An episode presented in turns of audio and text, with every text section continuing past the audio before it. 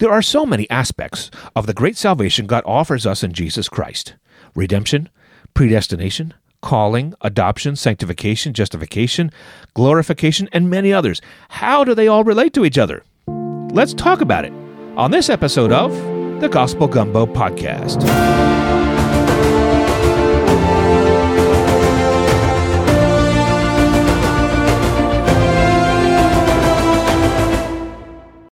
Thanks for listening to the Gospel Gumbo Podcast. Help me out by rating and reviewing the podcast on your podcast app to help others find the podcast. And don't forget to hit follow so that you never miss an episode as well. Okay, let's get to today's episode. The Bible uses many different words and word pictures to describe the plan of God to redeem the world and each of us individually. Theologians have reflected on these various themes for centuries. Protestants have argued with each other about the order of the various aspects of God's plan, and I want to summarize the major ideas here. And then I want to tell you why I have some reservations about what theologians call the order of salvation, or the ordo salutis.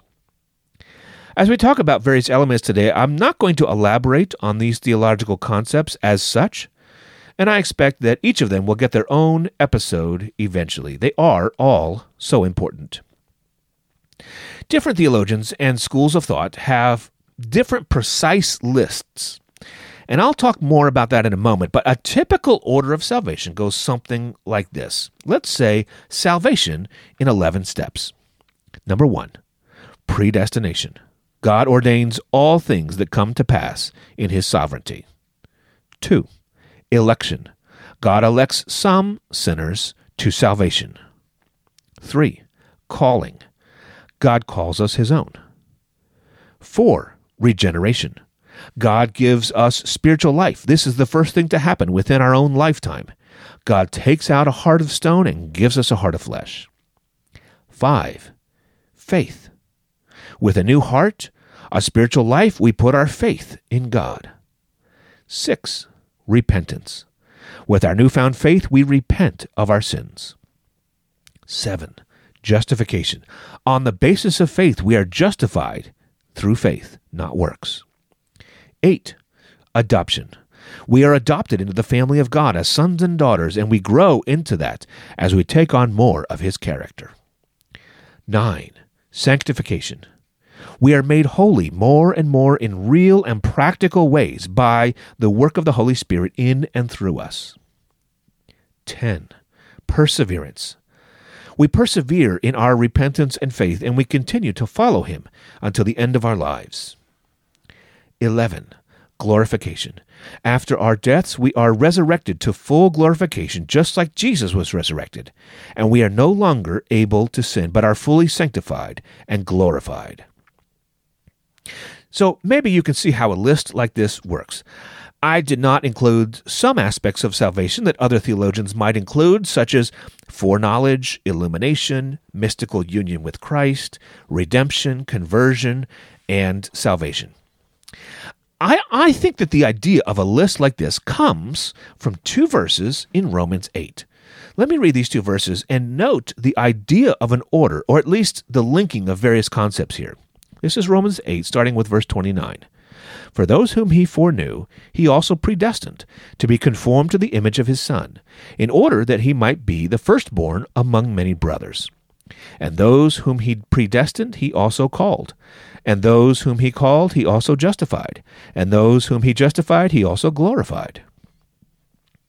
These seem to be different steps or aspects to what God has done for us in Christ, and they are inextricably linked. All those whom He foreknew are predestined, with none lost. All those who are called, and all those who are called, and none lost. And all those who are justified, and none lost. And all those who are glorified, with none lost. And in context, this is supposed to bring us comfort, and it certainly does for me. This is the closest thing we have in Scripture to an order of salvation, and so we have to compare various Scriptures to one another to try and line them up in some logical or maybe time order. The big sticking point in various Christian schools of thought is the order of regeneration and faith. This, I think, is important. Do we have faith because God has given us life already, or does God give us spiritual life because of our faith?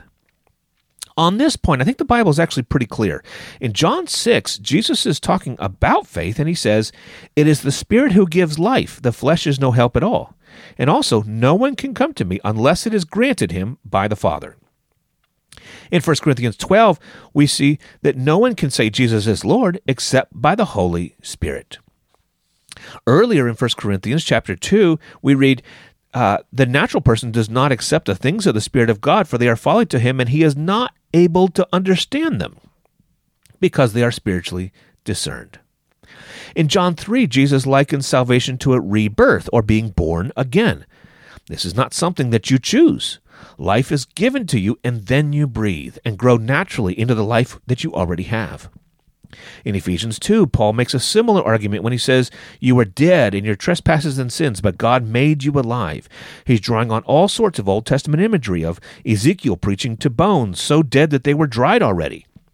But they respond to the life coming out of the barren wombs of Sarah, Rebecca, Rachel, Hannah, and others. So the order of regeneration and faith seems pretty clear to me, but honestly, I struggle to understand the theologians who argue over which came first, election or calling, for example. And some people are quite passionate about it, and maybe they're seeing something that I don't see. I'm willing to be shown that I'm wrong, but it seems to me that uh, those distinctions in logic or in time are really more conjecture and wondering. And I guess that's not terrible, but I don't see the point when the Bible doesn't talk about that specific order at all. Of course, it is quite important that God calls us.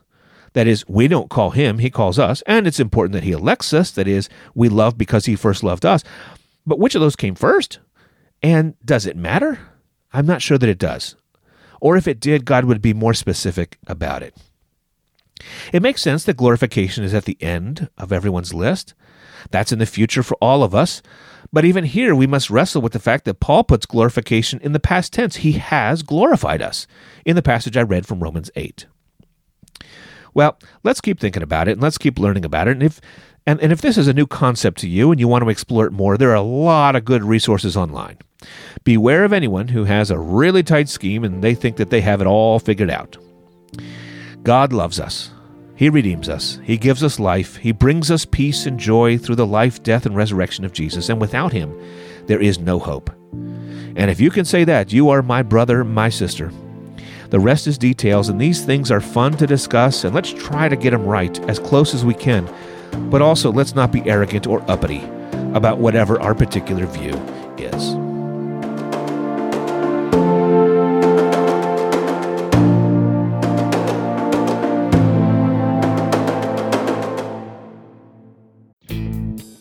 I hope you enjoyed that episode of the Gospel Gumbo Podcast.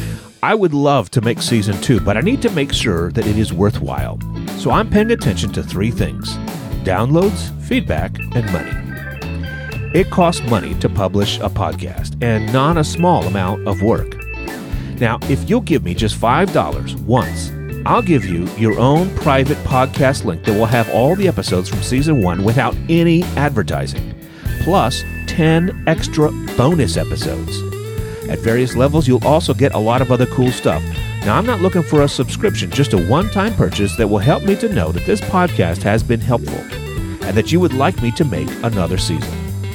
Look for the show notes of this episode to find the link to give money.